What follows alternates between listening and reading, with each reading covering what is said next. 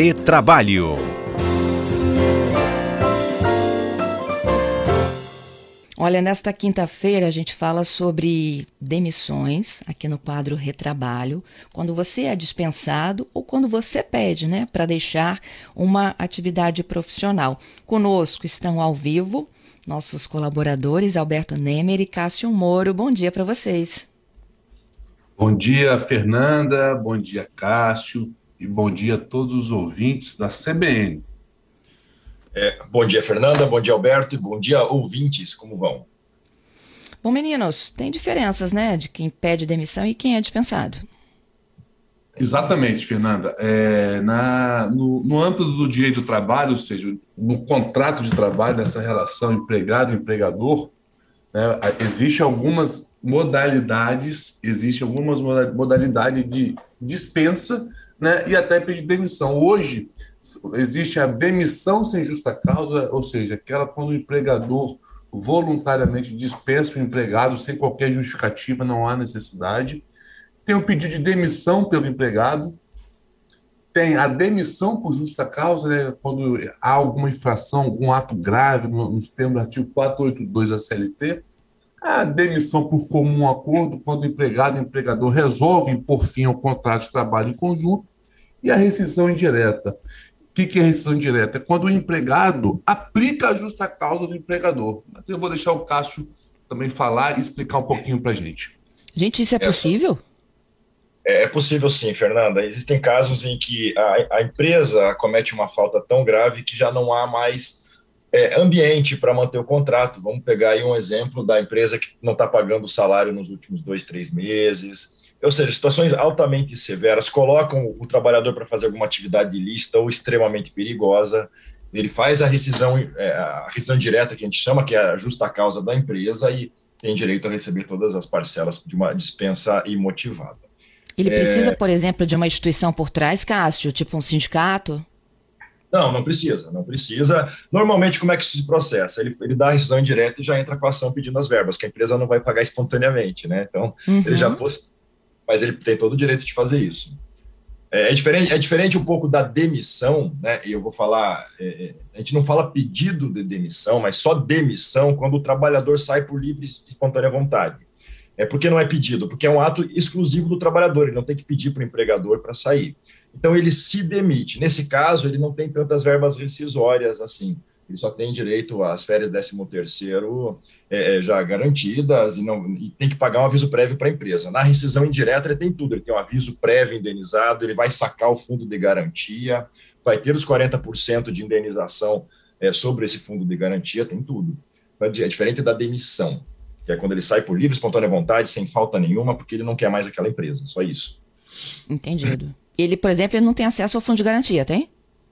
Ele se demite, não, não, ele não tem acesso, ele não, ele não vai sacar o fundo de garantia e também não vai ter aqueles quarenta por cento de rescisão, que ele quis sair, diferente da rescisão indireta quando ele aplica a penalidade para a empresa, a empresa tem que pagar tudo daí, como se ele tivesse sido dispensado, sem justa causa.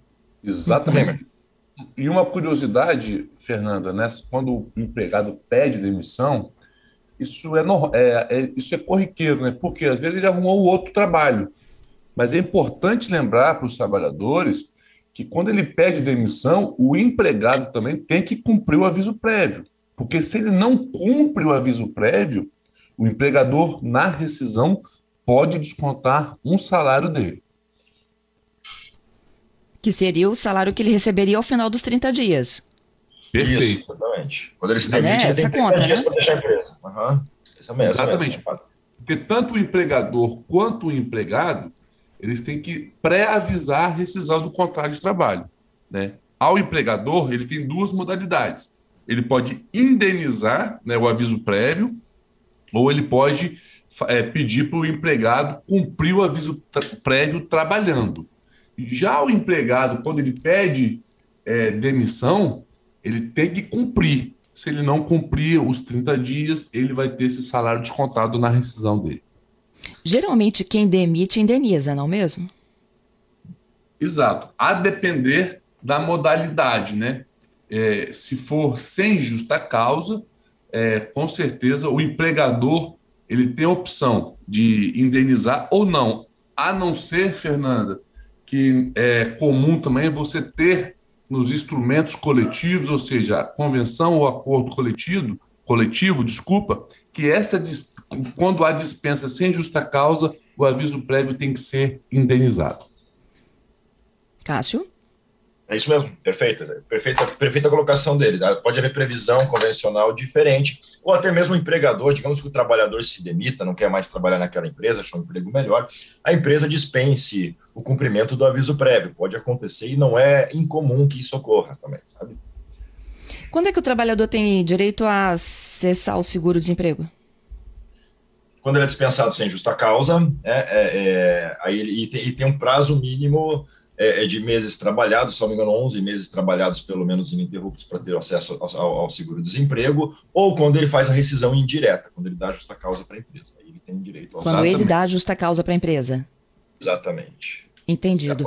É, eu não sei se, é, se no mercado de vocês é assim, né? Mas eu, eu já ouvi muitas pessoas assim tentando fechar uma, um acordo de demissão com a empresa para poder se beneficiar do seguro-desemprego posteriormente.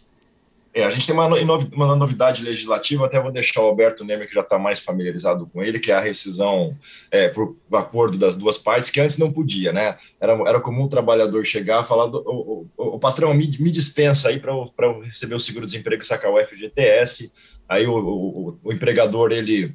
pagava a multa de quarenta por cento e depois pegava de volta. Essa era uma atividade ilícita. Com a reforma de dois mil e dezessete, que o Alberto Nemer sabe muito bem, houve uma mudança, né, Alberto? Exatamente. Essa prática de, é, dita aí pelo Cássio, que você perguntou, Fernanda, antes de dois mil e dezessete, que era muito comum o empregador, né, fazer esse acordo é, com o empregado, simulava a dispensa dele, o empregado devolvia a multa do F G T S, né, de quarenta por cento. Por que isso? Porque ele teria acesso ao saldo do F G T S e poderia se habilitar ao seguro-desemprego. Mas é importante deixar claro que essa atitude é uma atitude ilícita e que, eventualmente, tanto o empregado quanto o empregador podem responder por eventual prática de crime. É A fraude, partir... não é isso? É fraude, é fraude contra o sistema do F G T S, enfim. Isso, exatamente isso. E, em dois mil e dezessete, como o Cássio lembrou aqui, foi criada uma nova modalidade de dispensa, né? Ou seja, de rescisão de contrato de trabalho, na verdade, que é o mútuo acordo. Ou seja, é, uma, é um, onde o empregado e o empregador, em comum acordo, né, resolvem, por fim, a relação de trabalho. O que, que ele vai ter é, direito? Né? Ele vai receber o saldo de salário, ele vai receber o décimo terceiro proporcional, férias, férias vencidas, mais um terço, férias proporcionais, mas a diferença... vem que, quando é por comum acordo, ele não pode sacar cem por cento daquele saldo dele do F G T S que está lá guardado. Ele só pode sacar oitenta por cento. Além disso, ele vai receber metade do aviso prévio que ele teria direito e também vai receber metade da multa que ele tem de, teria direito se fosse dispensado sem justa causa. Ou seja, vai, ao invés de receber quarenta por cento, ele recebe vinte por cento do, de multa do F G T S, mas, porém, contudo, todavia, é importante deixar claro que nessa modalidade não tem direito ao seguro-desemprego. Perfeito. Uhum. Olha, já chegou algumas perguntas aqui. Posso fazer? Por favor. Pode mandar. Olha lá, o Jailson, ele diz o seguinte...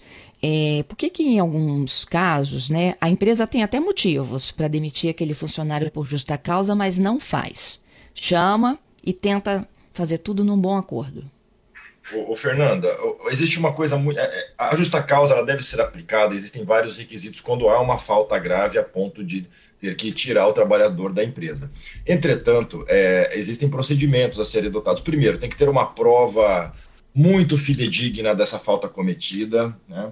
É, você tem que agir de imediato. A empresa, assim que sabe do fato e sabe da autoria, ela tem que agir com imediatidade e com uma prova muito, muito, muito robusta.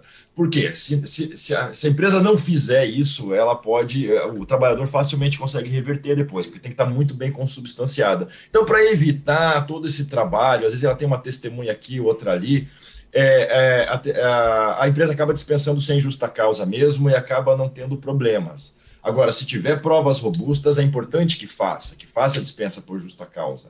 Agora, tem que adotar os procedimentos, tem que dar uma carta para o trabalhador informando qual o fato, pelo qual fato que ele está sendo dispensado, tem tudo isso, né, Alberto? É importante também esclarecer, Fernando, que há um mito, né, e há um receio de quando se aplica a justa causa, que essa justa causa pode eventualmente ser revertida na Justiça do Trabalho. Uhum. Como o Cássio muito bem disse, né, uma justa causa, tem, a empresa, além de aplicar, ela tem que estar com evidências, né, com provas, testemunhas, tudo nesse sentido. E se a empresa tiver com todas as evidências necessárias, dificilmente, se realmente foi uma falta grave, essa justa causa vai, vai ser revertida na Justiça do Trabalho. Entendido. E isso chega à Justiça do Trabalho, Cássio, o questionamento de que o, que o funcionário alega que não cometeu aquela falta grave da qual ele é acusado? Frequentemente, Fernanda, frequentemente chega, às vezes chegam até alguns abusos. Teve um caso que o trabalhador, ele assassinou o colega na frente da empresa, é, assim que teve habeas corpus, ele foi preso, evidentemente, a empresa dispensou por mau procedimento, ele pediu a reversão da justa causa porque não era no trabalho, era fora. É, Meu Deus. Uma, é, eu achei um abuso. Isso, evidentemente, que foi mantida a justa causa pelo judiciário de primeiro grau em si e recurso. Mas, sim, eles pedem a reversão, às vezes com razão, porque a empresa ou não adotou os procedimentos corretos, ou porque não havia uma falta grave a tal ponto, e às vezes pede e perde, né? Porque tinha falta grave mesmo, como esse exemplo extremo que eu te disse agora. Então, gente, olha, se vocês têm dúvidas ainda sobre demissões, podem mandar para cá, nove nove dois, nove nove quatro dois nove sete, porque eu tenho uma outra demanda aqui para o Cássio e para o Nemer, que é a contratação de jovem aprendiz. Como funciona? Jovem aprendiz, Fernanda, é uma modalidade, né, que está prevista na, na C L T. A gente tem até uma medida provisória que está em vigor hoje, mas é, em, em resumo, é aquela forma de você inserir o jovem no mercado, né, para ter uma forma de aprendizagem. Hoje é de quatorze a vinte e quatro anos, né? E eles também devem estar, é, participar de, de, de, de oficinas qualificadas também para aprender uma profissão. E eu vou deixar o Cássio também falar um pouquinho sobre isso. É, é uma modalidade de contratação, como o Alberto disse, para inserção no mercado de jovens até vinte e quatro anos ou portadores de deficiências, que daí não tem limite de idade, mas são contratos provisórios que dão garantia de salário, F G T S, entretanto obrigam esse jo- a empresa a, deixar, a permitir que o jovem estude, então tem que ser horários compatíveis com a escola, com uma jornada mais reduzida de até seis horas se ele não tem ensino fundamental é, é, ou ensino médio. É, e hoje a gente está tá sob a égide de uma medida provisória do mês passado, de maio, que garante um contrato de até três anos e, excepcionalmente, até quatro.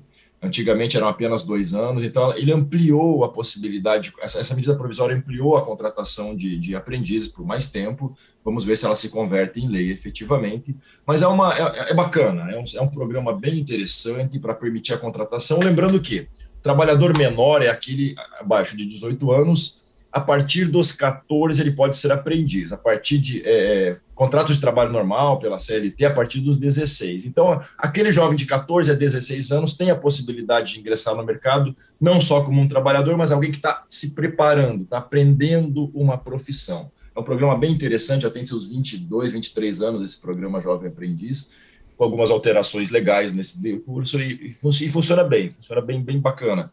Até teve uma matéria esses dias na Rede Gazeta, falando de um programa aqui, aqui em Vitória bem interessante sobre o tema, tirando crianças lá da, que trabalham em feiras, e, é, sem, com, com informalidade, entrando nesse programa Jovem Aprendiz, aquela, aquele projeto Feira Livre, trabalho infantil, que é bem divertido, bem bom mesmo.